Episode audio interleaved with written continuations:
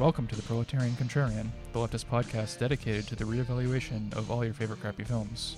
I'm Nick, And I'm Lewis. and um, I think we have our, our highest our highest ranked uh, guest with us again tonight. I was not until this very moment. Yes, Uh, there were a few people I was I was getting a little worried. I think Jose's been on twice. Haley's been Yes. on twice. Yep. Yep. Uh, I feel like somebody else has, but now I'm three-time guest, Lucas. yes, yes. That's right. The hat trick right here. And he's wearing a hat too. Oh. yeah, uh, everybody. Uh, Lucas is back um, for another spooky October episode. Um, and this movie is his pick, uh, so I'll let I'll let him introduce it. I guess. Okay, let me uh, let me set the scene by saying uh, this movie, uh, you know, as Stanley Kubrick was to the moon landing, uh, Joe Chappelle and Daniel Farrands are to QAnon and Hollywood sickos. That is why yes. Harvey Weinstein and Miramax tanked the theatrical cut of this movie. Uh, they tanked the theatrical cut uh, because they didn't want their secrets to get out, and they turned the movie into a piece of shit. We are talking, of course, about 1995's classic Halloween, The Curse of Michael Myers, aka Halloween 6, The Curse of Michael Myers, the producer's cut. Yes, very important. We um we watched the producer's cut, not the theatrical cut, and there there are quite a few endings that were filmed for this movie. Right? Yeah. There were quite a few endings filmed. There were quite a few endings written for the movie. Um, Jesus.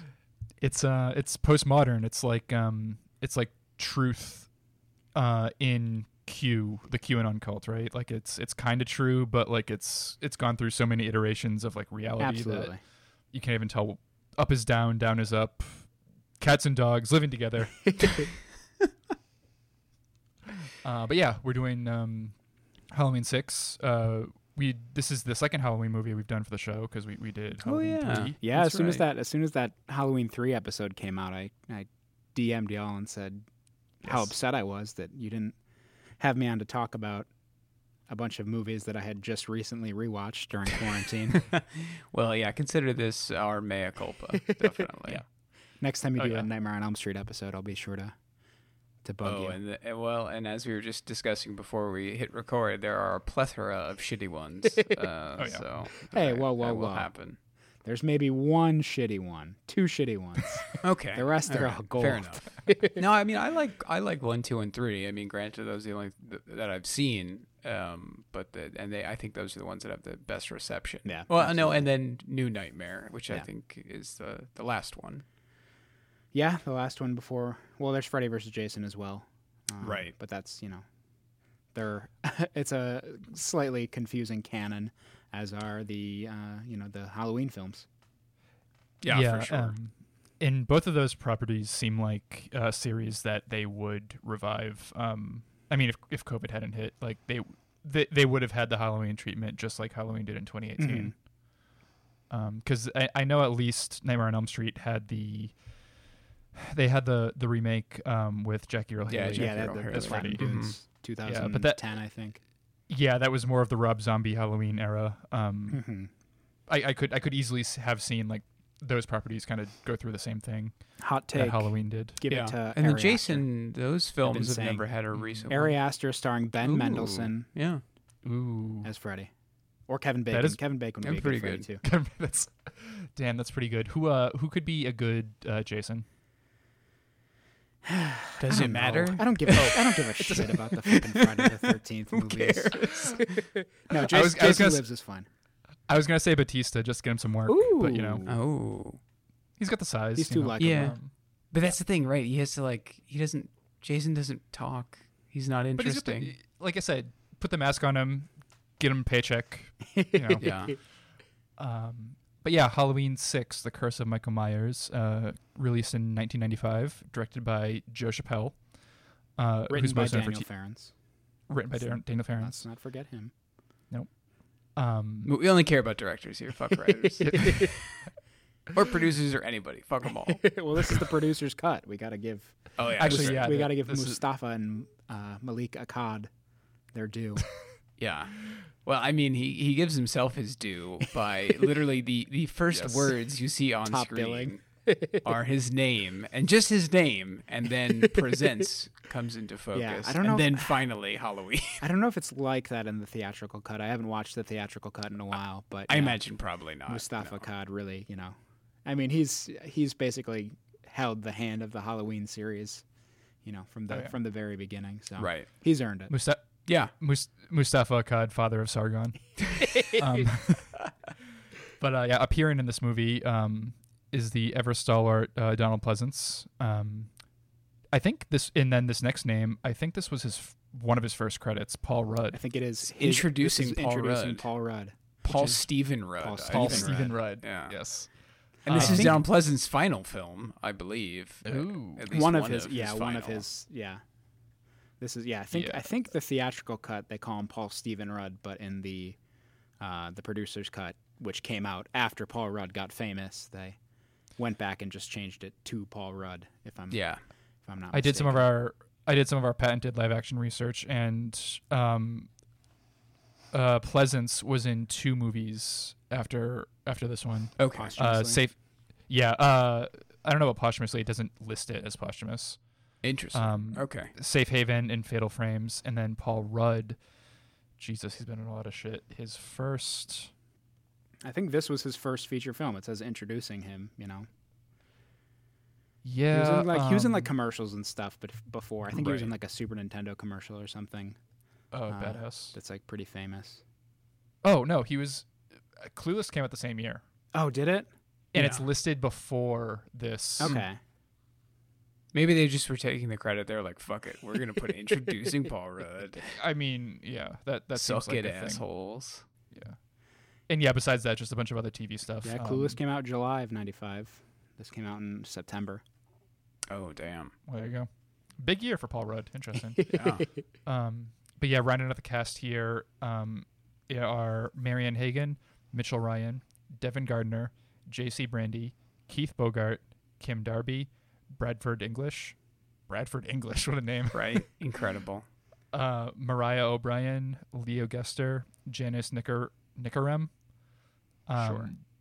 George P. Wilbur, and A. Michael Lerner. Um, George P. Wilbur and A. Michael Lerner are both credited for Michael Myers.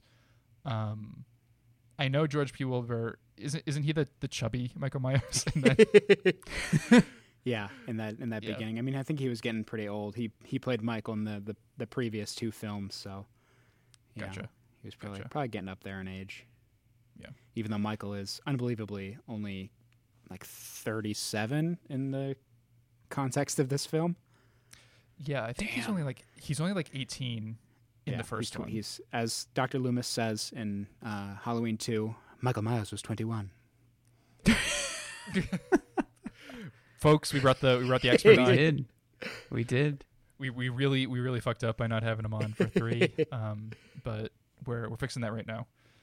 Um, yeah. So this this this movie was made for five million. Uh, it made back fifteen point one million on the domestic box office. So I don't know. That that seems pretty standard for horror movies, right? Like horror movies are kind of known for being cheaper to Made make. on the cheap, yeah. yeah. Mhm. Um, with I mean, obviously with the hope of making back several times uh, their budgets. Yeah, I mean the first the first Halloween was something like half a million dollars, maybe even less than that, and Right. wound up making like sixty million. So and I think for a long time that was like the most successful. Is it an independent movie or it's something like? it's yeah, it's you know It's definitely categorized an as independent film. one of the most successful independent films of all time, Ex- yeah, exactly. along with like Um, Ninja Turtles the movie. Hell yeah. I think honestly, I think Ninja Turtles may have broken its record. I would have to do some research on that, but I think Ninja Turtles broke the record. how do you kill that which does not die? You call the Ninja Turtles. I mean, that's what they Um, did in Secret of the Ooze. Yeah. Oh, true. Shredder died in the first Um, one, and then they had to. But that's that's for another episode. That's another. We he have- played we have by another- Kevin Nash in the another- first one, like at the end. he when was played by Kevin Nash. Yeah, in the, sec- in the second one when we become. He's Super in the second one? Okay. Yep. Yeah, yeah. And, we have the uh, the Halloween and the Ninja, Ninja Turtles expert has logged on. Um, but yeah, uh, nine percent on the tomato meter, and thirty-seven percent for the audience score, which is kind of exactly what I was expecting. Yeah, Absolutely. I can't imagine Um, people like this movie. Well, I, I, I mean, I was. But this is for expecting, the. That's probably for the theatrical though. I would imagine. t- You know. yes. So and um, just like given what I knew of this movie before going in, and then having seen it, I, I could easily see it being single digit for the critics, and then like several times higher, but still very low for Mhm. the audience. Mhm. yeah. It, uh, it it definitely fits that um, that niche very well. It's right Yeah. in the pro con wheelhouse. Oh, for sure. Yeah, yeah, for sure. Uh, Lucas, where is this in your ranking? I know the other day you did a ranking of all the uh, Halloween films in our group chat, but I have since forgotten. Now I know Nick is, you know, a little averse to, you know, categor- categorizing art like this, but Eh, who cares? Thank um, you. the, these movies aren't fucking art. You're the so- guest. who cares about him? Um, I would say, you know, obviously the first one's the best. Um, slightly hot take in that I think the David Gordon Green 2018 film is the second best, Damn. Okay. Written by um, Danny McBride. Written written by Green and Danny McBride. Um, and then I would probably say the third one, Season of the Witch, is probably my next favorite. Hell yes. Yeah. And then, honestly, I probably would put this at number four. Damn. Um, what would Now that's a hot take. Well, yeah. I mean, the, the producer's cut, the theatrical cut, theatrical Sure, cut would sure. be a little, a little bit lower. Um, hmm. Then I would probably say number two is the next Hmm. best, and then after that, probably H two O, and then the Rob Zombie one, and then, I should say, the first Rob Zombie one, and then number four, Return to Michael Myers, and then the second Rob Zombie one probably, and then number five, The Revenge of Michael Myers, is a piece of dog shit, uh, but not nearly as bad as Halloween Resurrection. Uh, that is the worst, the worst Halloween movie, and probably one of the worst movies I've ever seen. Period. That's incredible. Because they, I mean, Busta Rhymes Uh, does It's- uh, it's, jujitsu karate moves, and and they're wearing webcams. it's like the most early 2000s movie of all time. I'm It's excited. so fucking bad. That I, that one's uh, next. You realize that, right? That one's that one's your next Yeah, appearance on the no, show. that's true. Next, uh, we'll just do a Halloween movie every Halloween. I mean, there you go. Like we got it. We're covered for the next few years. You know, it's funny. Actually, I bought Halloween Resurrection at a Goodwill last year, and I was like, "Oh, we'll do this eventually." Yeah, Put this I in my yeah. back pocket. I mean, I le- I feel like the the whole idea of this podcast is to say nice things about shitty movies, but I I cannot find a nice thing to say about Halloween Resurrection. Oh man, yeah. Well, just you'll have to watch it every so often throughout the year until next Brainwash myself. Halloween. And yeah, exactly. Do the Ludovico treatment with uh, Halloween Resurrection. Um, I I am morbidly curious to see the second Rob Zombie one, um, because the the first Rob Zombie one is the first Halloween movie I ever saw. I saw it in theaters Really? with my friend with my friend Pete. Yeah, You, so you hadn't Um, even seen the John Carpenter original. like I knew what it was, Sure. but I, I hadn't. No, I didn't. I never. I didn't sit through it from start to finish. Wow. Yeah. Um, but I mean, I quickly after that I, I made time to go out and see the original. Um, but yeah, I, the the second Rob Zombie one I've heard, it's like it gets like super surreal. Like Michael sees his dead mother. it's incredibly bizarre, and it's like I don't know. Yeah. There's it's i it's like a lot of Rob Zombie's films in that like there's cool stuff in it, and like it's fun to observe a guy just like being really weird. Um, Right, but like, it, right. yeah, it's just not not very good. It did help me sort of uh, gain a deeper appreciation for Twin Peaks season three, though. Um, there's like an, a Hell little yes. epigraph at the beginning about a white horse, so I was like, oh yeah, that that's that's kind of that's kind of like Twin Peaks, cool. yes. yeah, I remember there like a white horse is evoked at some point. I Yeah. don't know, whatever. Often. Weird shit. Oh, Um, interesting. But back to this one, which um, starts off similarly odd, I think. Um, how does this one start? Jesus Christ. by it. Well, like it's, so It's, uh, confusing. well, it's in like a cavernous, uh, It's you beneath know, industrial beneath Smith's area. Grove Sanitarium, I believe. Right. Um, Yeah. you know, it's She just gave it away. oh She shit. gave whoops. away the whole movie. Oh. It's okay. Fuck it. um, you need as much information at the beginning to, you know, make sense of what's going on here. It's This no, it's true. true actually. That's true. But yeah, I think that's honestly part of why I actually kind of like it now is because I know how it ends and I know, you know, sort of the some of the weirder details, so I'm able to put that into my subsequent viewings and gain Yeah, a deeper sure. appreciation for it. Um, but yeah, they're they're underneath Smith's Grove, which is the hospital that Michael escaped from in the beginning of the first film. And we Right. see Jamie Lloyd, who is the, you know, along with Dr. Loomis, the protagonist of Halloween's four and five. She is Laurie Strode, the protagonist from the first film's daughter.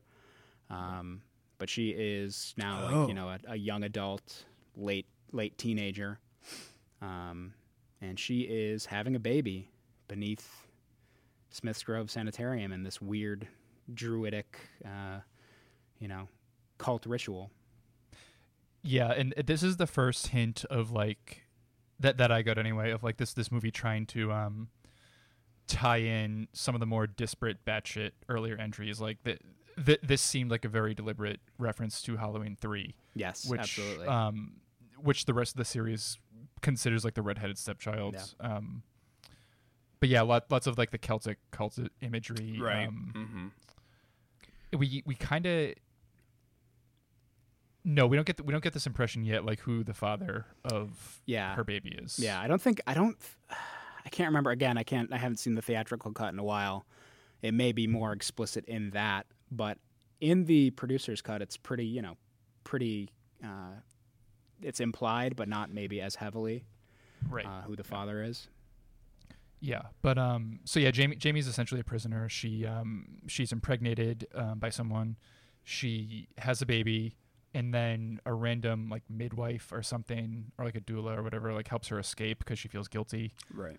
um, and then they start running and then start up the theme song classic um, they're running through the hallways like the the steam tunnels um, heavy urban exploration energy in this in, in this fight Yeah, it looks it looks Um, pretty cool. You know, it's very yeah. industrial.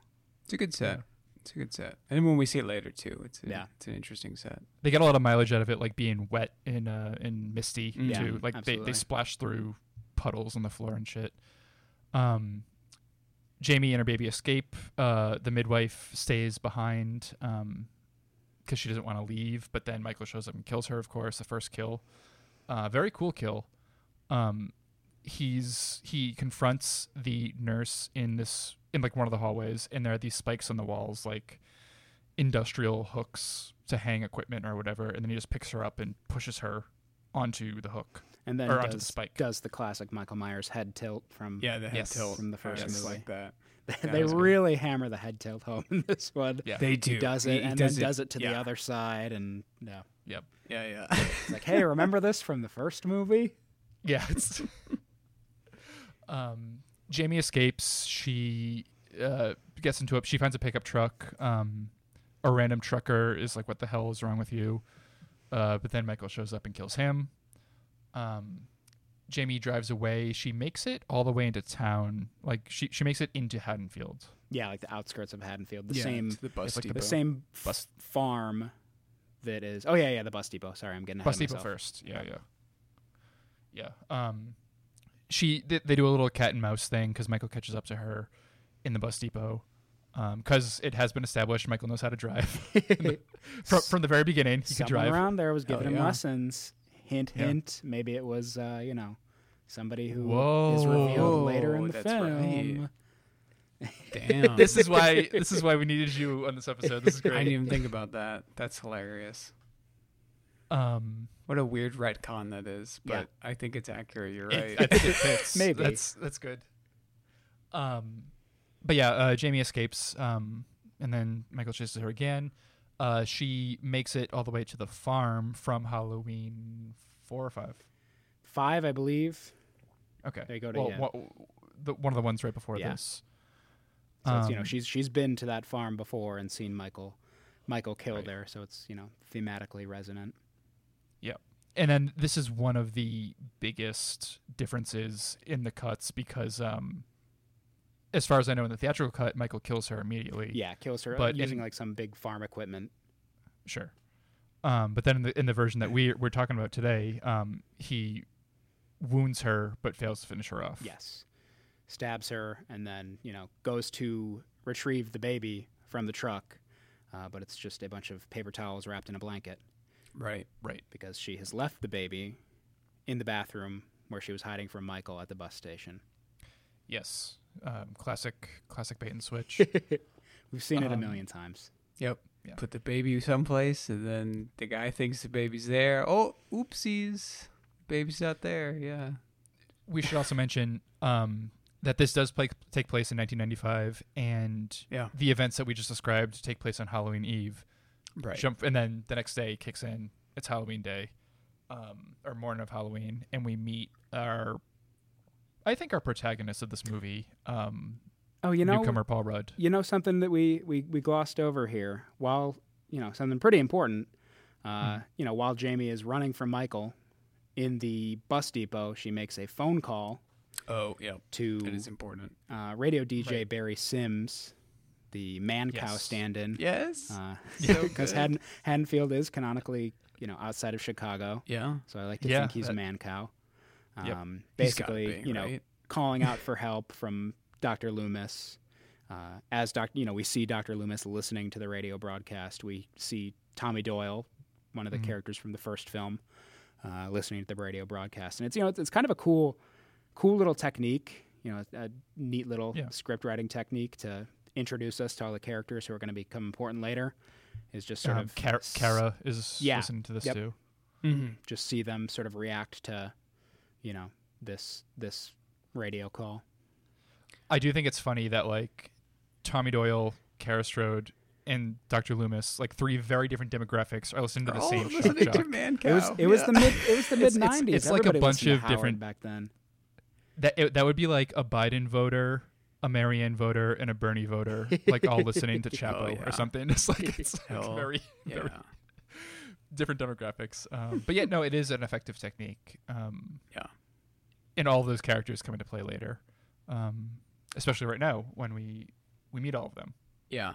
I love when when Kara's listening to it though, because like for some reason it has to be like this very uh, graphic lingerie sequence. It's not a nudity sequence, but like for some reason she has to be like stripping down um, very slowly Yeah. during this sequence. Um, Well, and of course, Paul Rudd is a peeping tom, named named Tom. yeah. It's, um, but even from the beginning, these movies have had lots of TNA. Oh yeah, yeah. um, The first one has a ton. yeah, yeah. And I I think you could make the argument that for, at, like, I would make this argument for the first one. Like, it it fits in thematically because that movie is all all about sex and death. mm-hmm. Um, And this they're all one, just it horny is- teenagers in the first one.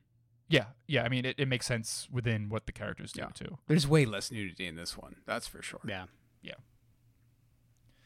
Uh, but yeah, so we meet um, the central players, uh, Kara, who is a member of the Strode family. Um, they're living in the same house Yeah. from the original. the Michael Myers murder house. Yeah, The one in And which she- Michael murdered his his sister. right. Um, and she has two parents who hate each other, and a younger brother and an older brother. Right. No, a son Uh, Danny's older her son. or a younger son. brother. Tim and is her brother. Yeah. Tim, who looks like the the Do we guy know in how old- Clueless. You know that guy, the guy who plays the skateboard Yeah, guy. Paul Rudd. Paul Rudd. No, no, no, not Paul Rudd. The, the other one. He has a, like a ridiculous name in real life. The the guy the guy Turk from Scrubs. No, the skateboard guy. Oh yeah, the the guy who dates. Um, Yeah, who dates Brittany Murphy? Well, who, yeah, yeah, yeah. yeah, at the end, they get what's his fucking name? Twink Caplan. Um, no, that's also an amazing name. Jesus Christ, Twin Caplan, what a name. Breckin Meyer. Oh yeah. Okay. Also in uh, Nightmare on Elm Street Part. What is it? Six. Freddy's Dead. Hmm. Oh, nice. Yeah, I have not seen that one. But uh, Keith Bogart, who plays Tim Strode, Kara's younger brother looks a lot like Breckin Meyer, Okay. Yeah. Okay. But less talented actor. Yeah. Yeah. Poor man's Breckin Meyer. Do do we know who uh, the father of Danny is? Kara's Kara's kid. I don't think they say. this is the first movie with her, right? And Yeah. the only movie with Yeah. that character. Yep. Yeah. I was trying to look it up. I was like, I, am I missing a ton? Because I was like, okay, this Jamie character, people know this Jamie character, but I was like, Yeah. is every other character in this movie a known quantity? And no, they're not. Uh, they were all created for this one. That that is very strange. Like a very interesting choice to have a single unwed mother, um, like with the father completely like not even the movie, Mhm. and and she's also living at home with her parents. That that's for like 1995. That's a very strange choice. I feel. Yeah. It's also Um, just a strange choice, like for this, this you know unwieldy franchise to just like introduce characters like this out of nowhere in your Yeah. in your sixth entry. Just be like, oh yeah, BT Dubs, you know, Laurie Strode, remember her? You know, oh she's got some cousins. They also live in Haddonfield. Well, they didn't, but then they moved back. Well, uh, like what? Excuse me. so- so how how are they related to Laurie? They're cousins. Yeah, Well, she okay. Kara is a cousin. Yes. So Yeah. um, John Strode, named Yes. after John Carpenter, uh, Right. is Nice. Laurie's dad's brother. okay, Okay. Yeah. gotcha. So why the fuck would they move into that house? Weren't you Well, paying he's- attention? he's- They mention it. Well, I, I know, I know, I know, but it just it just it, it just seems like tempting fate, you know. Like Yeah. Well, yes. It's called the movies, Nicholas. I know, I know, I know. It's it was the curse of Michael Myers that caused the uh, housing bubble to to, bur- to burst in the Yeah. 90s. yeah. And 9/11 and um, The curse you of Michael Myers 9/11. other things. you could connect the dots, I'm sure. Sure. Um, but yeah, come to find out, um, Tommy Doyle, uh, one of the little kids from the very first one that Laurie was babysitting, has grown up, um, and he lives across the street from the house because he, as Lewis said, he's a peeping tom. He he keeps tabs on the house. Um, I mean, he was he always has he the was always peeking like- out of windows in the first one too. So, you know, ah, it's in his character. Ooh. that's good. Um, but yeah, he has the whole like uh, Charlie from Always Sunny, like the the conspiracy theory, the map, like the maps and the notes and the diagrams on the wall. Yeah, it's great. He also has, has an AK-47 on the wall. Yeah, and he's, I think he's got an NRA sticker somewhere. It's like I'm a member of the NRA and I vote. Some, I mean, definite QAnon Dale Gribble energy going on. oh, for sure. Yeah, he has like a, a die yuppie scum Uh-huh. um, sticker on his fridge. Like he's like, yes. Oh. and ima- imagine like like cute, adorable, twenty year old fresh faced Paul Rudd, like with this creepy bug eyed energy. Um, he he has he's good in this movie. Yeah. It's yeah, it's a bizarre character, but yeah, he he plays it well. Yeah, it it, cou- it could have really gone off the rails if like a, another actor had just like gone crazy with it. Yeah. You know, like Mhm. I, it it, it could have been so bad. It is definitely his most uncharismatic role, though. For you know, Yes. an actor who we all think uh, is charismatic, everybody loves him, and they think he doesn't age. Um, this is this is like the opposite of all of that. Like he seems Oh, yeah. way older. Uh, he's a fucking weirdo, and uh, yeah, he just he's like he's not cool. He's not funny. Uh-huh. he's sort of funny here and there, but um, yeah, what a what a first role for Mr. Paul Stephen Rudd. he he's the type of guy that is the only reason he's not incel is because he's Volcel for like some weird esoteric reason. Hmm. You know, Yeah, yeah. I buy like that. he thinks it like preserves his essence or something, or like he, he corrupts himself by by being with like right. women who don't deserve him or something. I don't know. Yeah, I get like, that like energy. Doctor Strangelove shit. Yeah. Yeah, yeah, exactly. Yeah. Um. So yeah, and then Kara's and her brother go to school because like they're in college, right? Mhm. Yeah, that that was. I- I thought that was interesting because like the, all the Halloweens that I know, it, it revolves around teens in high school, Mhm. not college. Um, but I mean, it, it, it's like a subtle difference, but I, I think it's it's important important enough a difference that like it affects the way that the characters move around Yep. town and Yep. shit. Um, so they go. Uh, Danny goes to school too. He kind of does the. in another allusion to the first one, he drops his pumpkin because he runs into Paul Rudd. Yes. Um, and intercut with all this, uh, Dr. Loomis, um, who is now he like lives as a recluse in like his own house. Uh, he is met by his his other doctor friend, Doctor Wynn, I Yep, believe. Dr. Wynn. Terence Wynn. Yeah. Yeah. Um, who now runs the sanitarium. Yes. Yeah, and he's like, "We want you back. You're the you're the best doctor. You're the best damn doctor this town has ever seen. We need you back to to corral Mike, like control." No, he. This is after Michael escapes, so he's like, "We need you to help find Michael." hmm Mm. That's it. That's why. Yeah. Yeah. Yeah. Well, we should also mention that Danny hears I was just voices. mention that. Yeah. Um, that's one of the big plot beats of this film. So Danny Strode, uh, the the little boy, uh, just like Michael. Well, it's implied that Michael heard the same voices that Yep. Danny hears here, and it says "kill for him" and uh, something, something, something. Lucas, what is what is the what do the voices say? It's you know yeah it's it's that it's you know Yeah. basically uh, trying to get Danny to kill his family just like Michael killed Yeah. his family. Yeah. And um, I mean, the, the name Danny is definitely an allusion to The Shining. Oh, it's Yeah. right. be. Absolutely. Espe- especially with the voice. Like, Mhm. I think like I think explicitly uh, the writer Daniel Farrands has said that it's you know it's a it's an homage to The Shining as are the names of the the Strode parents John and Deborah. No, I'm, no, he named it after himself, obviously. Right. Um, I will say Deborah Strode kind of dresses like uh, Shelley Duvall in The Shining with her like Yeah. uh, her turtleneck. yeah. You know. Yes. yeah, Yeah. tur- like turtleneck under a sweater. Yep. Yeah, yeah. Yep. That's good. That's good. the Academy Award nominated actress uh, Kim Darby. No, was she nominated for? She played the little girl in the original True Grit. She Oh, did. I think she was nominated sure, for it, Yes, of course. Damn. That is cool. Um, she's also still alive and has been working as recently as 2017. Ooh. Huh. So good for her. That's that's cool. Um, so yeah, we have all our central players set up. Um, the the big thing, the big uh, I guess ticking clock element we have is there's going to be a big party tonight at the college campus, um, and the the shock jock guy, what's his name? Barry. Barry. Barry kicks ass. Barry. Oh, Barry kicks ass. Barry yeah, the t-shirts they have. Yeah. Barry is going to show up. Um, so that's that's why um, Kara's brother and his girlfriend are all excited. Yeah, and it's you know like it's, the- it's a it's a party to celebrate. You know, it's it's I believe Barry. stated explicitly that Haddonfield hasn't celebrated Halloween in several years because of what happened to Jamie Lloyd.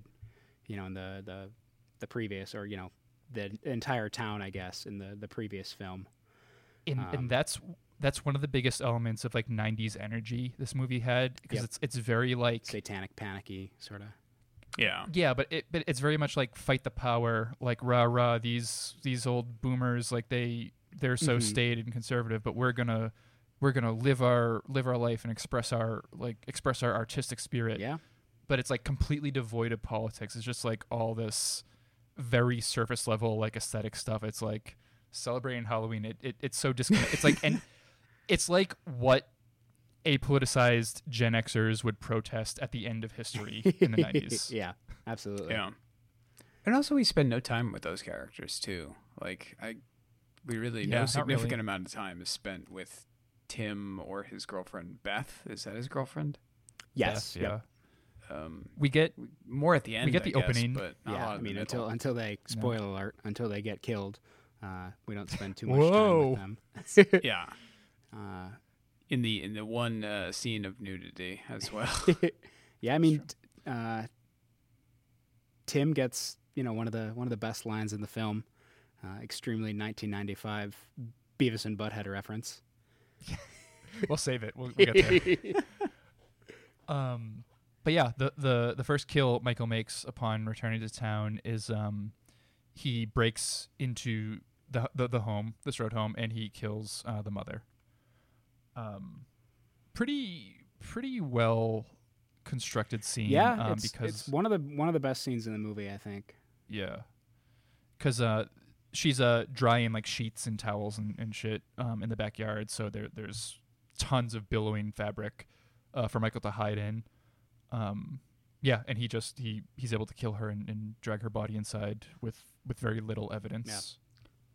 I will he- say, I which did he- think which he is sure her death was after very himself. escapable. Like the way she just like trips and then Mm. she fumbles around for maybe her glasses or Yeah. something, and then yeah, Michael comes out from one of the billowing sheets and, and murders her with an axe. I was like, you were you basically escaped him at first because she he chases her through the house. Yeah. and she gets Right. out of the house. Yeah, Yep. And then you know, oh my glasses, uh, and then no, you're dead. you can't escape I guess- the curse of Michael Myers. Yeah, yeah. it makes you clumsy.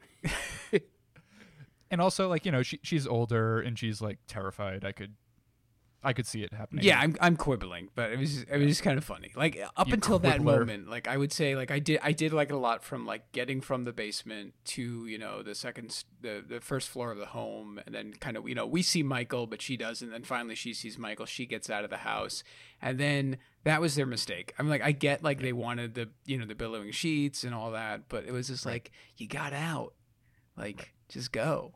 Like I don't know, like you know where the gate is, in, you know, because like she looks at the the actual fence and she's like, "Oh no, there's a fence." It's like, but you, this is your house. You know where the gate is. Well, you see, just as you know, she spent so much time unable to escape her awful abusive marriage, she was unable to ultimately escape Michael. and she was trapped by the, the, the symbols of her of her imposed Yeah, her office of the domesticity. hierarchical of the of the patriarchal uh, laundry society she lives under laundry and white picket fences. Yep. Yep. Exactly which again ties into some some of the Lynchian themes that Nick pointed out while watching the film, yeah um and that's you know pre- About- present in the in the original film as well. the series in general Yeah. just I, I had I, Lucas and I watched this together I was telling him like uh, the Halloween like the, the good Halloween movies and um in Twin Peaks are have some of the most harrowing and like low key terrifying um depictions of the horrors of suburbia Mm. um, that I can True. think of. Um, I, I think of just like the first time I watched Twin Peaks, it was on my laptop. The first year I lived on my own, just late at night after work, and in this apartment complex, and like so many scenes of just like dead living rooms or or, or yards. Just that shit's creepy. Yeah, yeah. Well, you know, and you see that in other Lynch films as well. You know, Blue velvet i mean that's yeah. what the whole fucking Yeah. movie's about. The Um, right from the first shot, The literally, first a, shot, literally right. a white picket fence, Yeah. So That's and then right. it goes to show the seedy underbelly Yeah. of the literal Confession. underground. You have never seen Blue Velvet. That's what you're about to say. The only Lynch I have seen is all of Twin Peaks, including the movie, um, and Dune. Damn. Yep. Ooh, Yeah, you should watch Blue Velvet at least. I Yeah. mean, you know, there's Blue some you can rocks. probably skip. Lost but- Highway fucking rules. Lost Highway. Actually, I actually have like- never seen Oh, Lost yeah. Oh, Highway. my I, I really, I do want to take a look at that. Side Um, note, I you know, uh, watching those those videos of that guy doing the Trump impression, talking about like Scooby Doo. Yeah, Uh, one of one of Ah, my yes. favorite things to imagine is uh, Donald Trump talking about Lost Highway. Folks, creepy Robert Blake. How can he be in two places at once? It doesn't make any sense. Patricia Arquette was always very rude to me. Her bangs, her bangs were a mess. Scary. It's it's Her bangs were a mess. Should have fi- fired her stylist. He's in two places at once. I can't be in two places at once. That's not scary. That's just it's weird. It's it's odd. It's strange.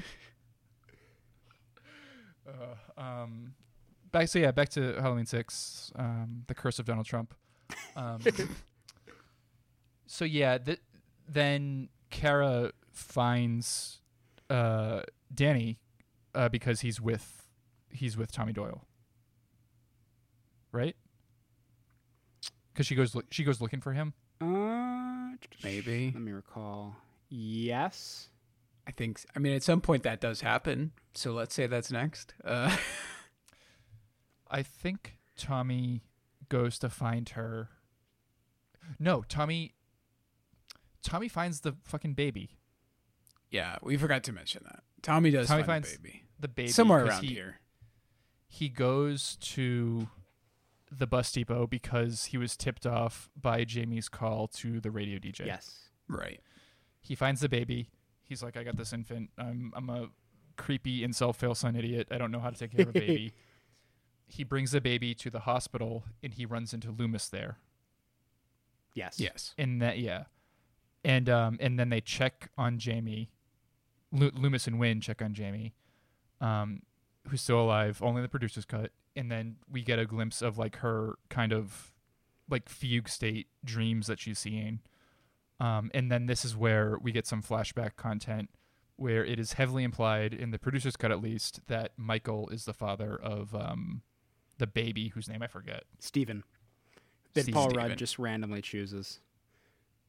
yeah, Yeah. he's like after his own middle you look name. like you look like a Steven. Yeah. yeah, he you like chooses that his name? middle name. So Yeah, it's great. Um, and then Jamie is just killed off, like, like just summarily executed. pretty pretty Um, unceremoniously, but you know she made it. Yep. She made it to the second act, which is you know, not nothing. more than more than the theatrical Yeah. cut, at least. Yeah. yeah. Um, is it? It's, it's the Man in Black that kills her, right? Yes. Mm. The same, the same Man in Black that abducted her at the end of the f- The- the previous at the one. end of the fifth one, and you know, like I've s- like I've said, that the fifth one is one of the worst of this series, and that is a large reason why. There's just so Okay. much Gotcha. like the you know the the thorn tattoo was randomly just dropped in the fifth one without any explanation. The man in black randomly appears to break my, Michael out of jail and throw him in a van.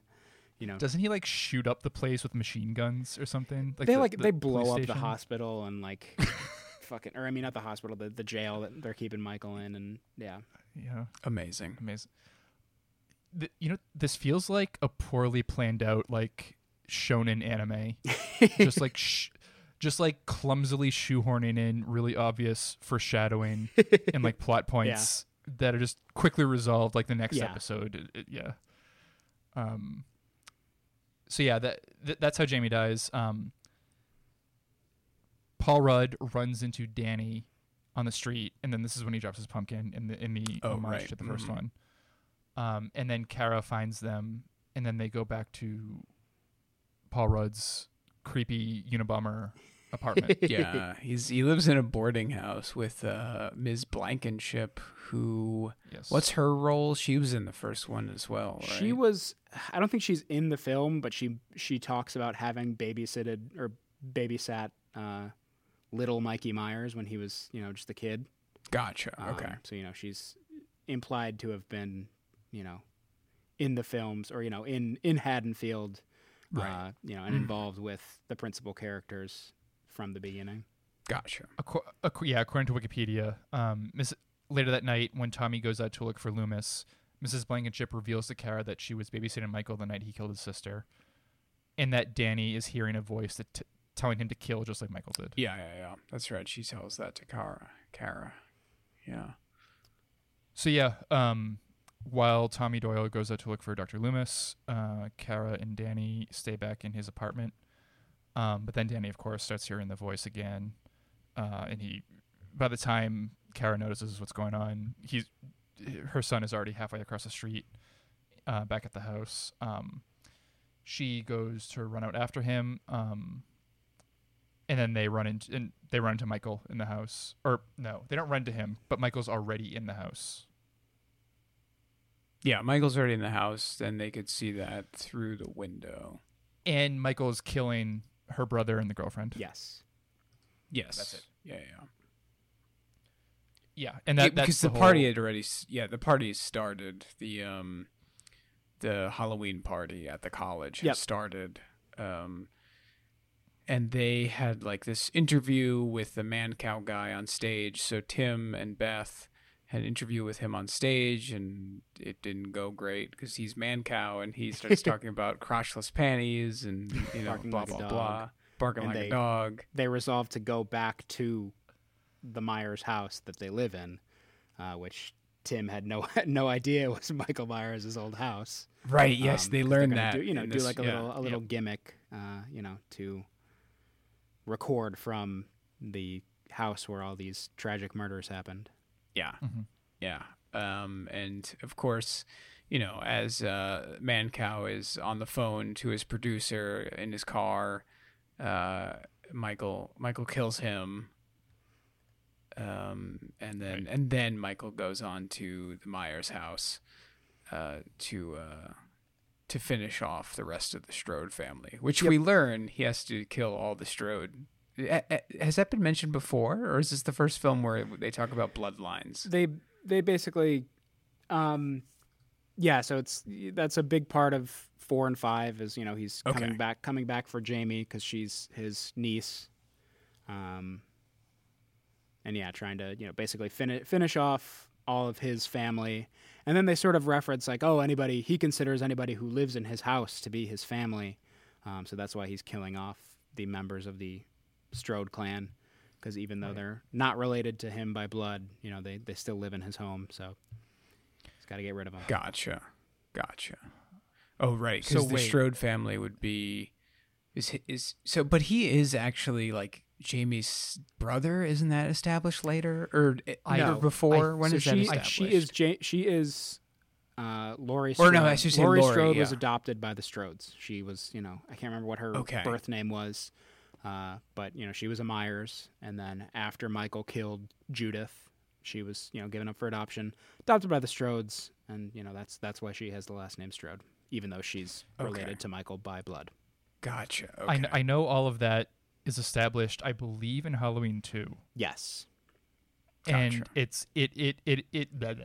it is in the very first Z- Rob Zombie Halloween. Yes.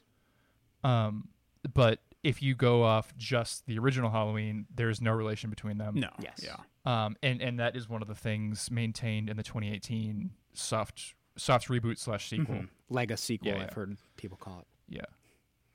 And they they um I know they kind of play with it in that one. They're like, Mhm. "Oh, there have been like urban legends and myths, but like no, we have no relation." Yep. Gotcha. Yeah, and you know, Interesting. I I can uh, completely understand why there's confusion because there's like five different timelines with this film series. Well, that- right. Yeah, Because H, H Halloween H two O resets it, right? So it, it wipes out four, five, and six. Four, five, and six, yeah, and three, I guess technically. and but- and three technically, right? Yeah, that's fucking wild. yeah, the, the, they're if you just Google like listeners at home, if you just Google Halloween timeline, um, i- it's like an interesting looking graph, like the way the the branches, the way they go. it's off like and the everything. Zelda timeline. I think that's what I said to you the other night. Yes, that, yes, that's a very good uh, analogy. Um, although the Zelda the Zelda timeline's a lot more cleaner on the surface. It Yeah. just it it feels a lot more forced. It's like Yeah. it doesn't make sense. Yeah, because Zelda's good, and the Halloween movies are mostly shitty. yes. Um. So yeah. Oh the- god, yeah. I'm looking at this graphic. Holy shit. Yeah. This It's, it's Paste magazine graphic. Oh my god. Yeah. I'm just I'm gonna close that out. I don't even want to look at that again. Well, I was gonna say we I'm should we should tweet it. We'll have to. We'll have to like oh we'll tweet find it, us find us where we are or something. Yeah. It's ridiculous, folks. Um. So yeah, the the brother and the girlfriend are killed, and um, we get we get kind of the urban legend After like a sex while, scene, while- you know, important Yeah, to know. right. Doing Nice. it. Get some titties and then Can't have it. that. Yeah. sex equals death in these movies for sure. Um, and then we get kind of like a little reference to that urban legend of like, oh, the killer is in the house with you right now. Mm-hmm. Because when Oh, Kara yeah, calls yeah. in to tell tell them to get out, Mhm. and the girlfriend's like, what? Yeah, like, what, what the hell's going but it's on? way too late. Michael's already there It's- stabbing her like 12 times in the back. Yeah. Yeah. Well, we also failed to mention the death of John Strode earlier Oh God. before he'd even. It's, it's, I think it might be nighttime at that point, but he comes home after No, work. this- This is before the party. It's before the starts, so party it's like- starts. Yeah, definitely. He comes home uh, from work. Uh, he's a real estate agent, and th- so they say that He's drunk. yeah, he's drunk. Um, he he he knew that it was the Myers house when he bought it, um, but he didn't tell anybody else, and he bought it from his brother Yeah. or something. Yeah, his brother. His brother's a real estate agent in the first movie. Yeah. Okay, And that's that's yeah. why Laurie and Tommy even go to the house at all in the first movie is because they're dropping off a, a set of keys. Gotcha. Okay, I haven't seen that movie for so long. Um, yeah, so And, he um, he buys it from his brother because no one that- could sell it. Yeah, and that's a point of contention between him and his wife because like he, he got it for like a song, right? Because Yeah. no one wanted it. Mhm. Uh, and his wife's like, "You, you cheap bastard! You forcing us to live here because your brother couldn't sell it or whatever." Yeah. Mhm. And a pretty a pretty pretty good scene. I like uh, Mhm. I like that that actress Kim Darby's uh, performance in that that Yeah, she's good in this movie. She Mhm. is definitely. Um, and the the f- Bradford English he, he he doesn't have a great performance, but he has a he looks the part he does Absolutely. perfectly. Yeah, Uh, and his name Bradford English. he looks like a low rent version of Biff from. That's what I uh, said. Back to the Future. yep, yeah. yep. He looks like Biff. He kind of looks like um, Danny Huston a little bit, Oh yeah, a little bit. I can see that. You said a little bit of Philip Seymour Hoffman in there as well. Yeah, seem- little, and that's the other thing. Yeah. a little bit of Hoffman. Um, so yeah, they and, and then yeah, he's killed. He's killed. Um, he gets electrocuted. I do I do think it's amazing that Michael puts the bloodstained sheets in the wash. he cleans He's up got to after clean up himself. himself. You know, it's, Yeah. I mean, it's his house. He's got to keep it clean. yeah. Yeah, it's it's really funny. Um, and yeah, Mike Michael like shoves a crowbar through him into the power box, which electrifies him at the same time. Yeah. And in Yeah. the in the theatrical cut, you know, I think it's a lot more tasteful in the producer's cut. You just sort of see the lights flickering from the outside. But in the theatrical cut, they made like Yeah, a, a prop, like a special effect that shows his head explode. Yeah, and I noticed that in this cut that that's not his head in one of those shots. Uh-huh. There is a prosthetic, yep, and I was like, yep. okay, when is this prosthetic going to explode? And th- so I actually I wanted I want to see the theatrical cut just for that. I'll just look it up on YouTube. Yeah. Yeah, no, it's um we, we don't want taste in the in the in this schlock. Yeah, we, we do on. not want tasteful Come on, kills. we want It was yeah. I think Uh, I think my main issue with again ha- having not seen the theatrical cut in a while, um, is more so just the way it's shot. Like it's shot very sort of music video-y with like a lot of weird like Dutch angles and uh, you know like slow Dutch and fast yep. motion and you know just Yeah, stuff I- that looks very dated. Stuff you would see in a commercial from the nineties. Yeah, I was reading that that yeah, it had like this MTV quality to it. Um, Mhm. the theatrical that is, and it was, and I was like, well, it definitely doesn't have that in this this Yeah. version, the producer's cut. I mean, there's some weird Dutch angles like in the beginning. Uh-huh. There's some shitty Dutch angles. I'm just like, get the fuck out of here with this. Like, yeah, no. It's, just not needed. But um, yeah, no, for the most part, I mean, decent, pretty decent cinematography in this film. um before we we get to what happens next in the house, I guess we should just circle back. This this this recap is so disjointed, but I guess it, it We're doing it a lot of circling back. Uh, but it, it, it fits it fits for the series and it fits for uh, the weird nature of this movie itself. Um, but when Tommy, Kara, and and Danny are all together in his his bedroom, um, he he pulls up on his Windows ninety five PC um, the Thorn rune, and he tells her about the Thorn curse. oh, yep, yep.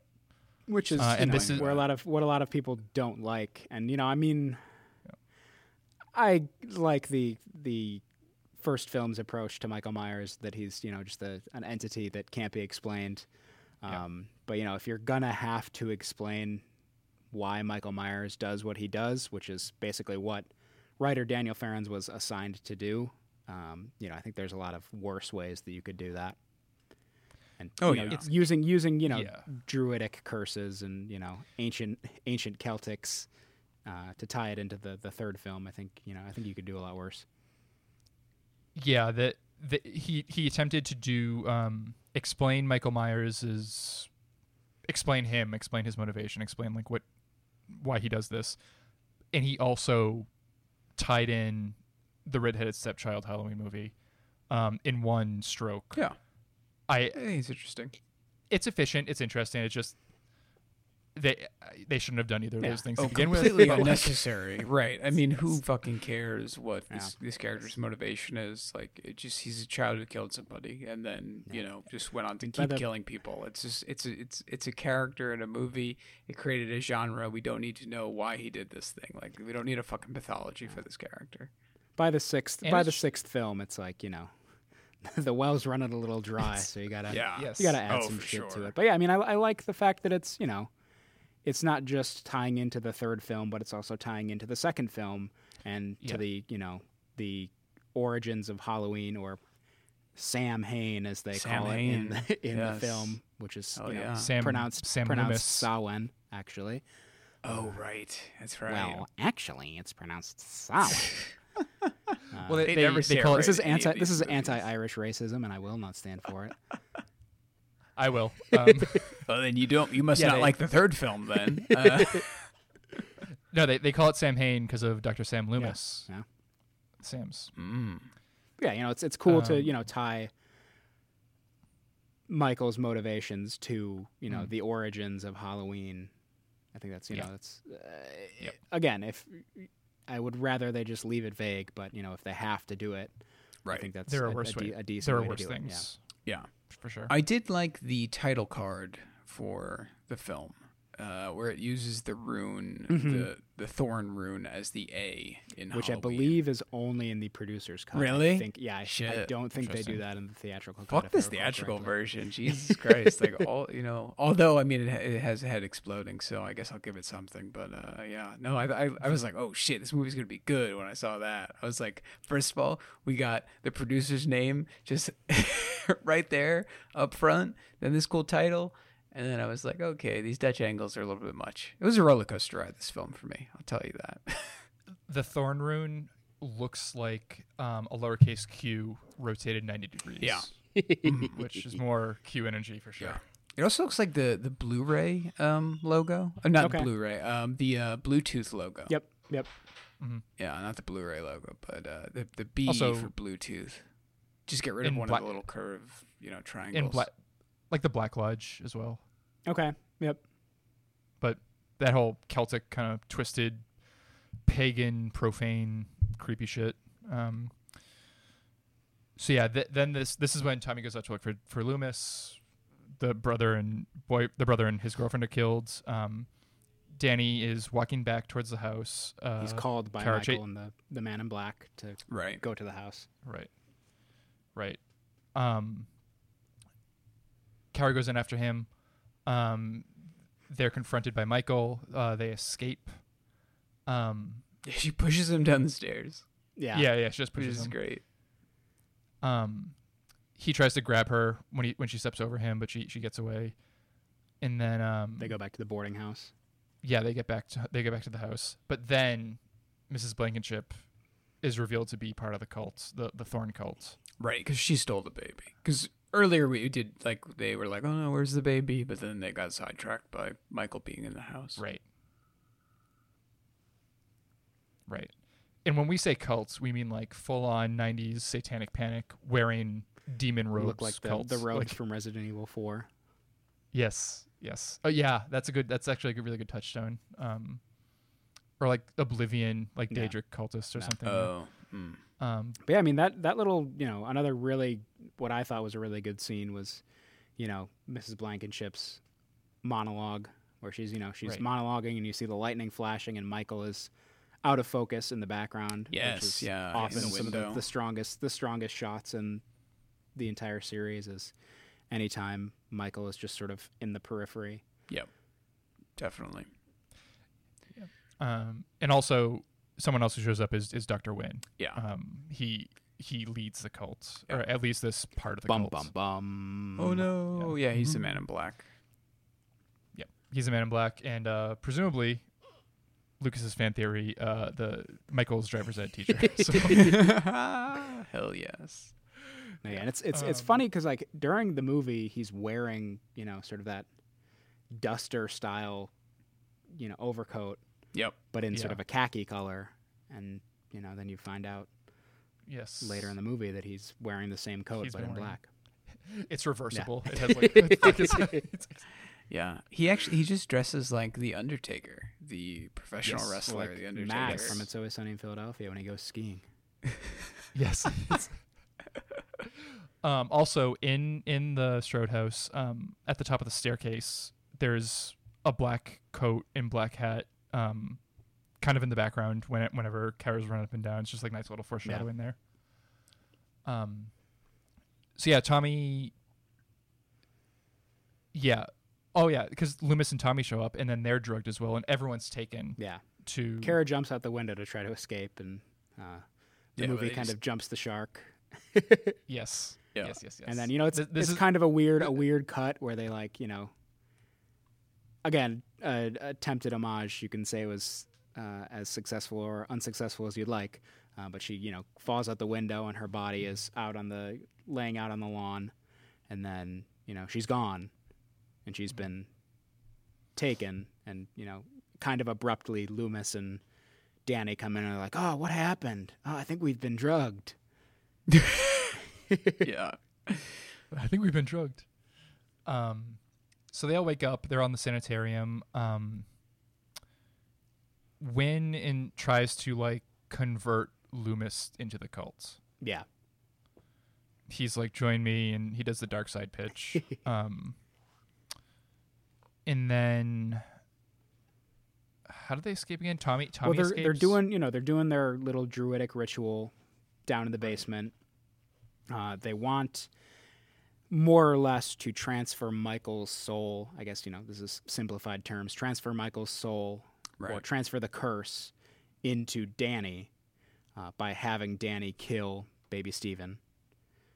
right. Um, yes, yes, yes. and then Paul Rudd shows up in druid robes and holds Doctor Wynn at knife point or dagger point, as it were. Right. Uh, and yeah, that that gives them time to escape. They escape, but then Michael shows up. Mhm. and um and Kara kind of plays on his sympathies for the baby. Um, well, she's like, it's hit- "This is your baby." Mm-hmm. yeah, yeah, yeah. Well, she, well, I mean, she she plays on that, and Yeah. she turns Michael against the cult. Um. Sort of. Yeah. Well, I mean, just like del- delays Delayed, him yeah. from killing. Yeah. Uh, so they run. They're running through the. They're running through the basement. They're running through the pipe steam rooms. Um, they find Doctor Loomis. Um, Oh, you know, I, This- I I messed it up. Michael is going to kill baby Steven, and uh, Danny's going to kill Kara. That's that's what's going on. Oh, right, Kara's, 'cause Kara's Kara's in the Kara- slab in so- her her midsummer. Yeah, I was gonna say she Yeah, looks like yeah, the, yeah, that's that's it. Yes, it, it's very confusing, folks. It's like th- th- this part is not well edited, or th- like the the continuity and the yeah. sequence The of th- events is kind of The third act is a huge fucking mess. yeah. which is, like you know i think the biggest part where the producer's cut falls flat is that you know it's worse than the theatrical cut but you know this is a rare exception where you know a movie could have had 20 minutes added onto it and would have been better yes, absolutely. because you know they Yeah, they, true. they they throw all these wild you know bug nuts ideas at you and then don't really give you time to let them cook yeah, it, Yeah. it's a lot um, to squeeze into what ninety minutes. It's Yeah, it's like just over I think, 90. A little over. Yeah. Yeah. Well, the problem is like the first half of the movie is, I mean, not much fucking happens. The first hour, I noted that down. I was like, nothing happens in this first hour of this movie. Mhm. Um, or at least after maybe the first 15 minutes, there's a good, there's, I mean, a sizable chunk of this movie, nothing happens. And then Paul they're like, all right, we'll just get like these like five kills done, and then we'll just, you know, speed run to the end of this movie. Um, and it just does not work. It's such an oddly structured film. And I mean, that has to do with all the just the, you know, the chicanery that happened, all the bullshit, um, the, the, you know, producers, directors, and, you know, the, and, and it, a lot of it was um, they did like focus group stuff, right? Yeah. I mean, uh, talk about you know the '90s here. I mean, you know, fo- those focus groups in the '90s like just could make or break movies. Not that focus groups didn't exist even in you know like the '40s. They did. Um, you know, they, they kind of are always around, but um, yeah, I mean, they just they relied heavily on the focus groups in the '90s. It seems like in the 80s, I mean, that's where we kind of get the idea of director's cuts mm-hmm. because directors just, you know, their movie would be totally changed um, Mhm. in the editing room by a producer. Yeah, it's um I think they were trying too hard to recapture the spirit of the original in the first half like the first two thirds of the movie. And then in the third act they tried to tie in the rest of the series. Right. Um in, instead of just like keeping it simple like the first one was or if you want to take the opposite view, um instead of trying to like be this culmination of the series um throughout, they they kind of just like pack it into the end. They, they they try to have it both ways and ver- it's very incon- like tonally inconsistent. Yeah. Yeah. Um, but I mean, we we do get some Michael chase scenes here. He he's stalking them through the basement, through the bowels of the sanitarium. Um, Tommy, Tommy uses magic stones, magic rune, Rune stones to to uh to to to bind Michael in a in a circle, like a warding circle. He he puts the he puts the stones in a line, and then like Michael tries to reach past the stones, but he, he can't pass over them. Um. But yeah, then, then then the four of them just escape. Yeah. Uh, well, he Loomis. says Samhain, and then Michael freezes. hmm Right. He Tommy Doyle learned magic from playing D and D alone alone in his room with his internet his weird internet friends all these Yeah. years. Yeah, so Michael casts, or I mean, excuse me, Tommy casts the spell on Michael. Michael can't get through the runes, and then Loomis Mhm. shows up, shoots the gate so that they could Oh, that's get, amazing. get through. Shoots the panel uh, of the gate that has the, the number pad, and uh, It's literally what it's literally what they do in A New Hope. Like they shoot the control Yeah, panels, that's which right. opens the, the doors. yeah. Like every video game I've ever played, you don't have the key, just shoot it. and then yeah, and then Danny, Tommy, uh, Kara, and baby Steven escape in a jeep, and Doctor Loomis goes back down into the bowels of the the sanitarium. And they even say they're like, "Come with us," and he's like, "No, I, I have unfinished business to Yeah. attend to." It's like, what will that be, dude? Like, you know, Michael can't die. Also, why didn't you just shoot him before you left? Like if you're gonna shoot him, like, Right. I don't know. yeah, he's right there. it, it's it's the the reshoots are palpable at this point. Oh, yeah. Um, Mhm. He goes down to shoot Michael or or kill him or, Or do confront him. or God whatever. knows what. I mean, you know, I I, I mean, presumably, I presumably guess, kill right? him. He's got a gun. Yeah, But that um, gun didn't work previously. it's true. Um, he pulls off he pulls off uh, Michael's mask. Um, and surprise, surprise, it's Doctor Wynn beneath the Michael mask. And then we get theme song kicks back up again. We see the black coat and the black cat walking away. Obviously, it's Michael. Doctor Wynn transfers the Mark of Thorn onto Yes. Doctor Loomis, which you know I think is kind of a cool Yes. you know thematic shift there. In that you know in all of the previous movies, Doctor Loomis his only quest was to destroy Michael, and now he is bound to become Michael's protector Yes. Right. after Yeah. receiving the the Mark of Thorn. yeah no it's um it's a bold choice and from what i from no like I'm, I'm i'm not being like ironic like just and from what i know of the theatrical cut um it just ends with like a cut to black in loomis screaming and like It's ambiguous. Yeah. yeah that that's trash Tommy beats yeah. the shit out of Michael with a lead pipe. That's for and he like Come on. injects him with like a corrosive agent serum, or some dumb yeah. shit like that. yeah, like what the fuck? And they and they find like honestly- dead babies, like dead baby parts. Yeah. Like Honestly, experiments. ca- it goes Yeah. casting a spell is better than that no, Oh, honestly, yeah, no, literally, sure. yeah. Like, you know, the entire film is leading up to that is like, you know, kind of fantastical and talks about magic runes and curses and stuff.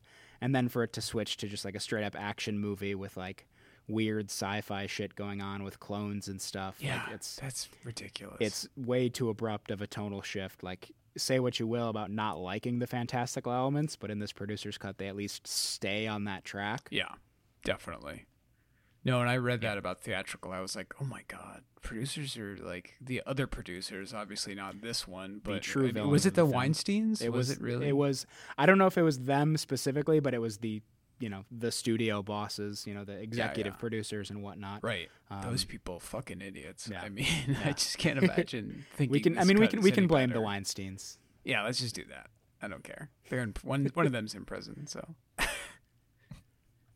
Um, Um, but yeah, that's it. That's the end of That's- the movie. Yeah. And then my favorite thing about this movie is that the first title card before the credits actually undermines the idea of uh, Dr. Loomis becoming Michael's protector because it is in memory of Donald Pleasence. Yep. Yeah. Yep. No, yeah. I mean, he dies in 1995. I would have loved to Um, see, you know, the the sequel that Daniel Farrands had been planning. Just where Yeah. yeah, do you know yeah. anything about that? Has he like, if you watch interviews with him talking he's about he's it? talked about you know like ideas that he had had where you know it's it, it's just an interesting idea to explore you know loomis has spent this entire series being captain ahab to michael's moby dick uh, you know chasing him down and going crazy in the process trying to kill him and then you know at the last second shifts to being you know his yeah. his protector yeah. That um that Loomis Ahab comparison you made um, while we were watching, I, I really like that. Um, and just Michael as Michael as Moby Dick really emphasizes his his his elemental nature, Yes. right? Like he, he's he's more of a force. Yep. He's not he's not even a person. Yeah. he's got he's Um, white you know or you know his, his characteristic color is white and it's I know. I was, I was just about to say that. Ugh. Get out. I we, already, th- we already had this you is this a, later. out. this I'm is a take that my, my brother like sort of brought up to me a few years ago um, and yeah we've just been sort of letting that marinate for years now and i've you know i've been wanting to to write a piece or make a video essay or something about it You totally should. Um, and I mean like with What do we trap The liver? way- What's this podcast, Lucas? Huh? i mean it's it's an it's an auditory medium you know i want to yes. i want to show visuals lewis pew Yeah, pew Lewis. pew pew visuals graphics. Whoa. Just imagine it folks. Use your fucking imaginations. Um but yeah like with with that idea in mind the the way this one ends like essentially flipping the script like thematically that that's how captain ahab ends up. He's consumed by his obsession and so here is Mhm. Loomis. um does he say He- he- i'm gonna become the moby dick i am going to become the halloween. This will only be relevant uh, for another week or for so. another like two days. It's already it's already Yeah, it's already relevant. By the time this airs. Yep that's true. Yeah um but yeah that that's the end of this movie and the end of this particular timeline of the series. Yeah. Bravo. Right? It just yeah. Mhm. h2o just Yeah. because the Wipes next, it all the next one is yeah h2o damn. Yeah Yeah. It's And we get Laurie. Laurie returns in that one, right? Yes. Jamie Lee Curtis returns Yep. in that. Yeah. She kills him at the end, but then they. The, but then in the next film after that, you learn it wasn't him actually. Yeah, incredible. Just, just great. uh, yeah yeah It's wild Ay, it's insane. caramba. I remember when H2O came out. I, I was, you know, what I don't know what what year it came out, but I was young and I was like aware of the Halloween franchise. I, I hadn't seen any of the films by then, but I used to watch like Entertainment Tonight. Um, and they talked about it. They were interviewing everybody, and they were like, "Yeah, we're bringing back, you know, L- Laurie Strode, bringing back Jamie Lee Curtis." And then I had seen uh, years later on like AMC, they were doing, you know, a program about Halloween, and they were talked about like, "Oh yeah, this one, then she finally kills him," because like then another movie hadn't been made yet. uh-huh Um, but then it's like, oh well, no, another movie is made, and it, it- she he actually put a mask on like an EMT or somebody something. else and, yeah yeah, it's some fucking stupid shit. basically did the doc the Doctor Wynn treatment. That, yeah, exactly. It's like, wow, guys, yeah, that's great. I'm sure if we wanted to get really cynical and get a lot of like rage clicks, we could do a piece. Um, it could be a companion piece to your Ahab thing, uh, Lucas, of like how Halloween is problematic because it's like the anti-psychiatry series. 'Cause, like, Loomis fails. Wynn is an insane cult member. Um, Yeah, There's that other doctor from the the 2018 Sartain. one who wants to be, yeah, he wants to become Yeah. Michael. Um, and I mean, fucking uh, what's his face? Um, Loomis in the in the zombie continuity is just absolutely Is batshit. He A just lo- prick who loves money. he, he loves money and he loves buying guns and he just like he's he's a complete sellout fraud. really? That's that's Um, wild. Yeah, like it's implied that he um he just leverages Michael's infamy to sell books. Amazing. Yeah, that's great. Um, yeah, no, we should we should write that for sure. I like that idea. And then we, we can we can say that it's actually a Scientology thing. Because Yeah. they're super anti psychiatry. Uh, yeah, it's it's Mc, McDowell. Malcolm McDowell is um who, he play, who plays him in the in the. Oh, that's good kind of casting. movie. Yeah, no, yeah. For No, yeah, he's for good. that for that take on Loomis, that's you know he's Yeah, the, he's the guy you want. Mm-hmm. I, I would I would rewatch the zombie one and, and see the second one. Just that it has some it, it does have some truly interesting stuff. It's just Yeah, it's I think Not the second one should have been the end of the first one. Like if you're going to explore, you know, another another this is a premise that I kind of reject. If you're going to explore Michael Myers' backstory, make that the whole movie. yes. The movie the movie ends with him killing his sister, and that's it. Yep. And then if you want to make a sequel to it, make it you know when he escapes from the the asylum. Yeah. Right. Yeah, because because Lewis, like the first half of that movie, is like the first five minutes of the original one just stretched out. Oh my God. Jesus Christ. Yeah, it's it's like uh, Michael is like he grows up in like a white trash family. Like they're drinking and they're throwing they're throwing beer bottles at each other over breakfast, and like he's he's he's like listening to screamo and watching wrestling, and he goes to school and what the fuck? the, the kid. Beats the shit the out of the kid from the- Spy Kids. Yeah, yeah, he beats the shit out of Nice. Junie Junie Junie Cortez from the Spy Kids trilogy with a stick. Damn. Just it's crazy. Yeah. Shit. Um, Wow. But um, just to cap off uh, Halloween six, we do have some workers of note to mention here. Um, Daniel Farrands, uh, the writer. Um, Yeah, yeah, I'd say he's probably you know he probably put the most work into this movie. um, he was like a longtime fan of the series, oh, okay. um, and he basically wrote a huge like script bible uh, as kind of a pitch. Like Sure. Moustapha Akkad had wanted to make a sixth movie for a while, had seen some drafts that he hated, and then you know Daniel Farrands showed his like notes to somebody, and then that person set up a meeting with Moustapha Akkad, and he you know he had a binder full of weird you know, complex timelines, mapping out the family trees, research into Celtic runes and rituals and all that shit. Um, and yeah, uh, Akkad was really impressed with how much work he had put into it. Um, and I think he was he was officially hired to write the script in June of 1994, and the film was set to start shooting in October of that year.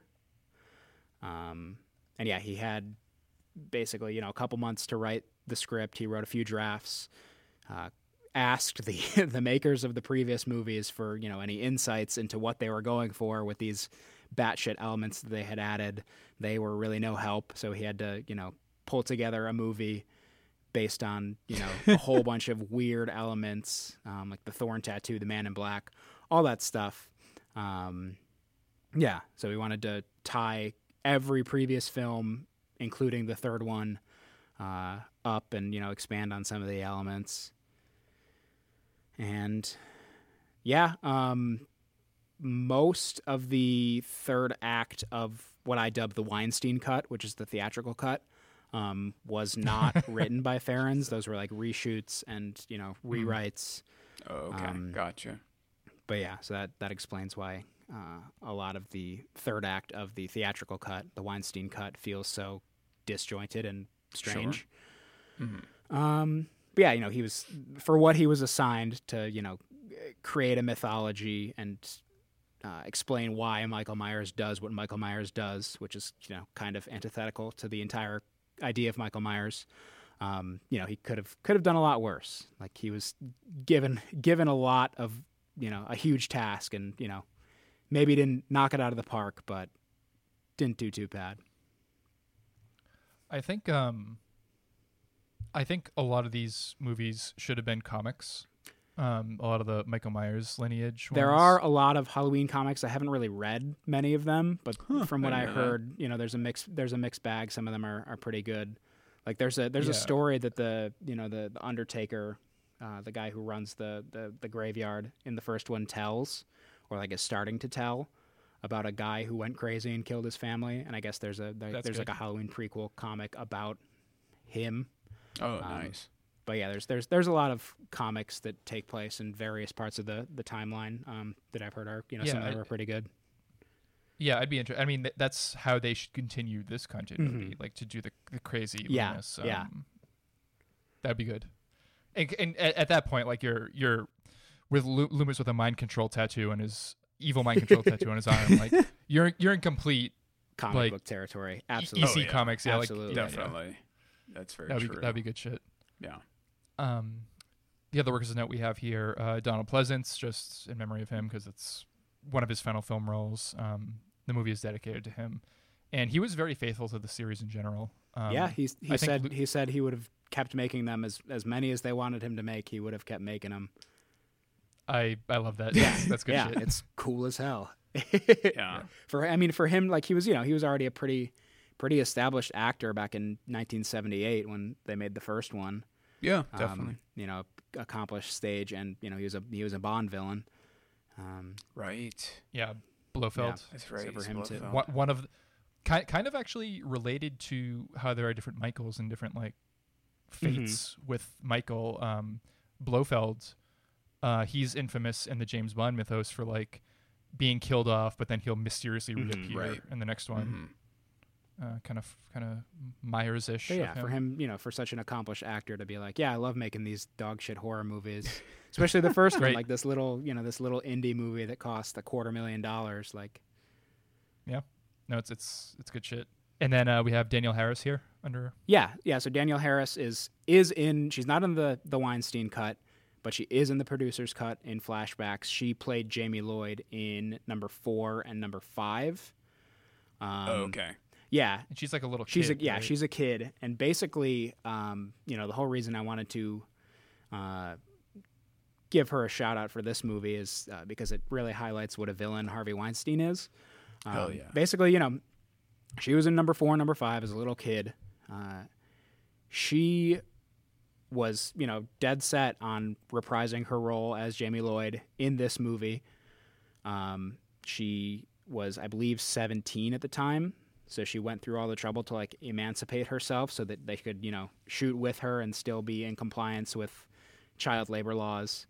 Um, you know, she went through all that trouble, spent thousands and thousands of dollars in legal fees, and then when they gave her the script, she was like, you know, they they killed her off in the first act, and uh, you know they didn't want to give her a lot of money because she was such a minor part. So she, you know, she walked on the role after going, you know, going through all this trouble. So you know, the Weinstein's really lowballed her uh, when she, you know, she deserved deserved better as the original Jamie Lloyd. Yeah, yeah, Yeah, definitely. that's that's a Um, wild fucking story. I mean, like you Yeah. go through all the the trouble of like literally emancipating yourself to get around like child labor laws, and then uh, boom, now we don't really want you. See you later. Have fun with your life. But she she is in. It's funny. She was 17 in 1995, and then she played a teenager in Rob Zombie's uh, Halloween movie. Damn. She plays. She plays She Annie. plays Annie Yep, Brackett. She plays Yeah. Annie like 22 years later. oh my god. Yeah. Does she have like I mean, still looks like a teenager. No, she just looks good. I mean, Yeah. um, she, yeah, I mean, she she's done well for herself since the first Halloween movie she was in. She went on to, um, she voiced Debbie Thornberry in the Mhm. Wild Thornberries. Oh, nice. She- I mean, she's she's a huge Yeah. hit on like you know horror convention circuits and stuff. Oh yeah, yeah, she's in a ton of stuff. She was in um, Once Upon a Time in Hollywood. Yeah, she was one, Um, she, was she one of the cult members? I would Angel, assume. yeah. Yeah. Yep. Yeah. She was then. Yeah. She does look like a And sh- child still. Holy Yeah. shit. Yeah, and she's in she's in a couple movies that came out this year. Uh, Stay Home and Redwood Massacre Annihilations. Yeah, she, her whole Damn. Her whole filmography here is just like tons and tons and tons of like horror movies and horror sequels and like Mm. yeah. She's No, uh, I mean, good- she's from Long Island. Shout out. you. She's from Nassau though, so I don't give a shit. Nick.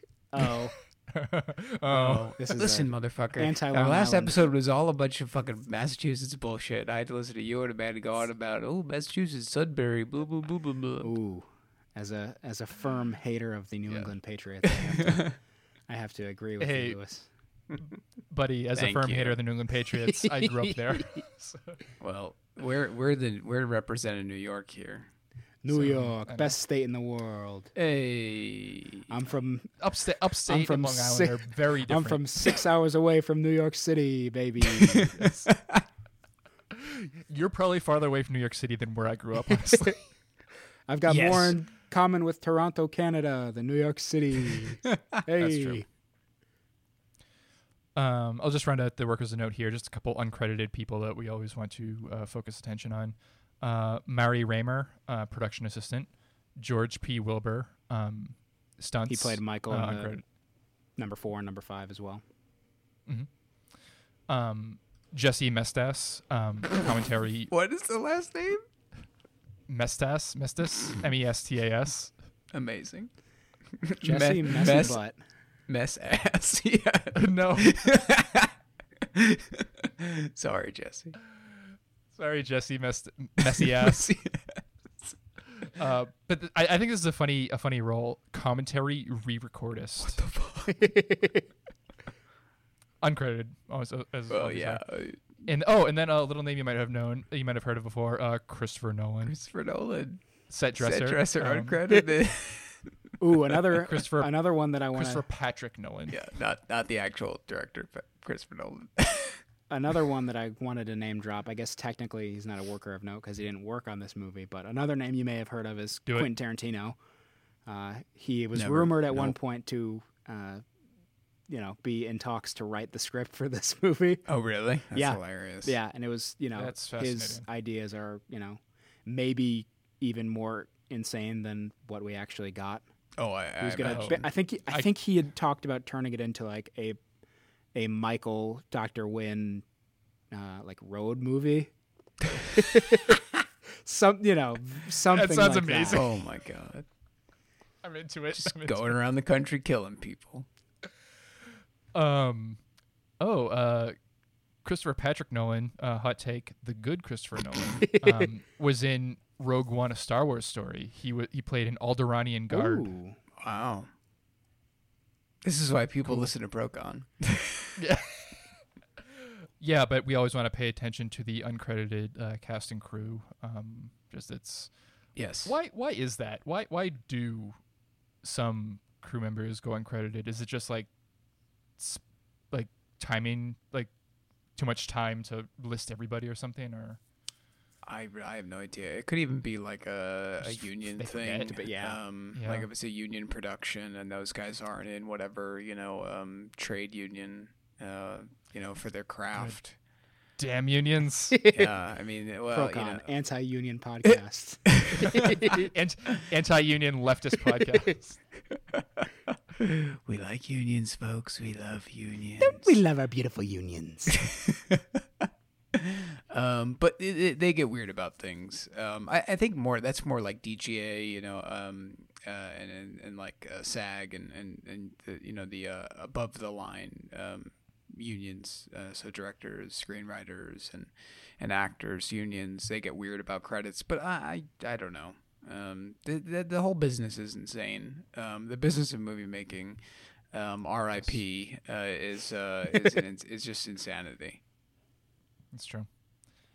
Um, so closing closing recommendation thoughts here. Um, for our broke recommendation, uh, we will go with uh, nerds who need um, a good example of why getting really hung up on continuity and like keeping canon like keeping it pristine and, and making sequels like connect and call back like that leave leave that shit for comic books um th- this movie's a good example of how getting too fetishistically focused on that can sink your movie i think But also, Um, don't do that for comic books either, because your I mean, brains are gonna just- fucking explode if you try to keep Much comic like books within John Stroh's continuity. brain exploded. in the film. Yes. yes um i i think the strongest parts of this movie are are when it tries to do its own thing um it it is a valiant attempt to to meld um the weirdo shit from halloween 3 with like the more mainstream popular stuff from the from the other ones um and you know reintroducing tommy doyle is like oh call back to the very first one and bringing all these minor characters in again, like Michael's original babysitter. Um, it, it is a valiant attempt, and the, the, the script bible that was that was penned to like keep it all keep it all straight. Um, I, I, I respect the the effort to do so, but um, I, I think it's telling that like even that level of devotion doesn't make a popular Yeah, movie. it was, like, a, it doesn't was a movie written by a fan, like a noted fan of the series. Yes, yes, and um, and despite that, despite even that, like, this is what you get. So like, I don't know. It's uh, Yeah, and that's Yeah, I that's why the mean- 2018 one is the the second best one because it just throws canon completely out the window and starts from, you know, 40 years Yeah. after the events of the first film. Yeah, that is smart. and it even does what I think they should do with the Zelda sequel, the, the Zelda series, as you say. Like, it just says, oh, they're all different myths and Mhm. legends. Leave it at that. Just say that. Every every Zelda game is a different myth of the same the same story. Boom. Yeah. Done. Yeah. So our woke recommendation is for uh, fans of media with uh, Volcel uh, heroes. Uh, we have a Volcel hero here, uh, Tommy Doyle. Um, if you, so, uh, stay with me, folks. If you're a fan of the books of uh, Raymond Chandler, um, if you're Okay. a big fan of Philip Marlowe, um, you will like these this movie in particular because uh, Tommy Doyle is our Philip Marlowe in this movie. he is a detective, but not only is he a detective, he is a Volcel detective. Uh, if anybody's ever read any of the uh, Chandler books, Philip Marlowe, women are throwing themselves at him, but he's always like, "No, thank you. I don't do that. I don't. I don't fuck." Um, now here, no one is throwing themselves at Tommy Doyle. Um, Which but, honestly, I, uh, I kind of like. You know, I kind of like that there's oh, no it- no love yeah, interest he for should. Tommy Doyle. You know, love. He should not have a love interest by any means. Um, but if he it- wanted to, he could fuck. right, the- he could if he the wants to, but yeah. he definitely does not want to. There's he has no room for it in his life. Yeah. He's Yeah. got guns. He's got you know uh, Michael Myers obsession. He's got Windows 95. Windows ninety five. What else do you Um, need? It Pulling up is celery now on shocking. computer. it is it is genuinely shocking to me that that he doesn't the movie doesn't try to have him and Carrie get together. Yeah, Yeah, I mean, it, good, Yes, yeah. good. It's for the very sequel, smart that choice, never but I uh, for for a mid yeah, like like just just for like a mid 90s horror movie for them not to be like I, it, it, it's like right there and they didn't, so like good on them. yeah, for sure. cool. And yeah, for the Uh, uh, bespoke recommendation, uh, I'm going to say QAnon freaks, adrenochrome junkies, basically anybody who's had their brain warped by online conspiracies. There's, you know, we get Tommy Doyle chasing a cult through an underground basement as they try to sacrifice children and, you know, uh, basically foils their entire plot, uh, just as, um, you know, the people who have infiltrated the deep state are doing. Right. Tommy is Q. Ooh. Hmm. Where we That would go be one, we go all, and uh, we go all with Tommy Doyle. Yeah. uh, so yeah, that was um, Halloween six, uh, The Curse of Michael Myers, producer's cut.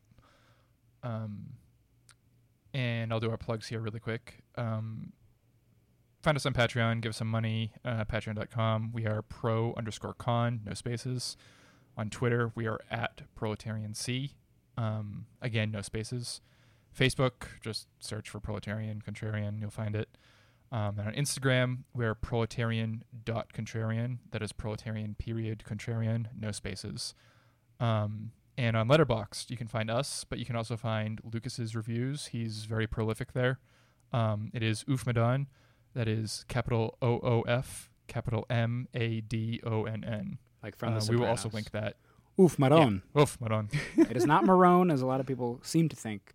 It is Madone, as in Madonna, as in the As in mother of Jesus Christ.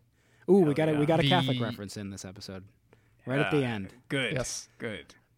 um, the the perverse and uh, fish pe- fish people uh, addled brains of Massachusetts do say Maron. ah, so- I can see that. Yeah.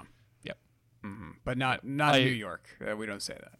Yeah, my the dad's my dad's side of the family, all of them, all of them said it all the time. Um, so I, I grew up with it as Maron. So, Gotcha. but that makes sense. Um, yeah, go go follow us. We I, I think we've never mentioned our Letterboxd. We have never I known. did we not do know that one. you had one until Yep, today. I we am do the, have one. So an I, I am hour the ago, champion linked- of ProCon guest spots, and I didn't know. Yeah, I think it's like linked on And our I just, I just, I just followed you on uh, Instagram like yesterday too. Oh, yesterday. Yeah, I saw that. It might have even been Yeah. today. Uh, you know. Um, but yeah, follow us on all that stuff. Follow Lucas. Um, You'll find us somehow on Letterboxd. I don't think I don't even know how we're listed. I think we're pro underscore con there as well. We should throw that on the uh, on the Twitter and on the um, Yeah, I'll throw it on there. on the on the on the gram. cool. But yeah, uh, Lucas, thank you. You are officially the the reigning champ, Hell reigning yeah. Procon guest champ. feels good. Uh, always, always. feels good. good. I I'm don't, have glad. to, I don't have to share the crown with Jose or Haley or anybody else. Yeah. Has Jose I don't done know, two but they're- I think they're coming for the crown though. yes, you he has. Ho- Jose did uh, Black Hawk Down, and um, He did not. We did not do Black Hawk Down. We did Behind Enemy Lines. Jesus Christ, It's the same thing. it's not. It's very It's the different. same I mean, it's around the It's the same time, yes, thing. but it's it's one is Africa and one is Eastern Europe. Come on. it's the same thing. Um, it's military propaganda. I'm well, sorry, yes, that's true. They are they are definitely both military. Concession accepted. But, uh, and then he did um, Escape to Vic- Escape to Victory recently. yes, yeah, that was last month. Yeah, because last month was our first guest month of our. Yeah. Now over. Guest month is over, unless I don't know. Oh, yeah. we Halloween actually, have no idea what fuck we're doing, folks. But uh, Guest month, the the continuity in the planning of guest month is it it mirrors that of the Halloween series. Yeah. it's it's very It's true. We're retconning. We're starting from one actually. After this, we we're not even going to hit hundred. We're just going to say, you know what, fuck it. We're starting episode one again. We're going to call this Yes. Con Pro, uh, and we're we, we'll just figure it out. Conservative propaganda. Conpro. and on that note, we will sign off, and we'll see you next time. Thank you again, Lucas. Thank you very Thanks, much. Lucas. Adios. Watch out for the boogeyman. Ooh, happy Sam Hain. Yes, I know I pronounced it wrong. Bye.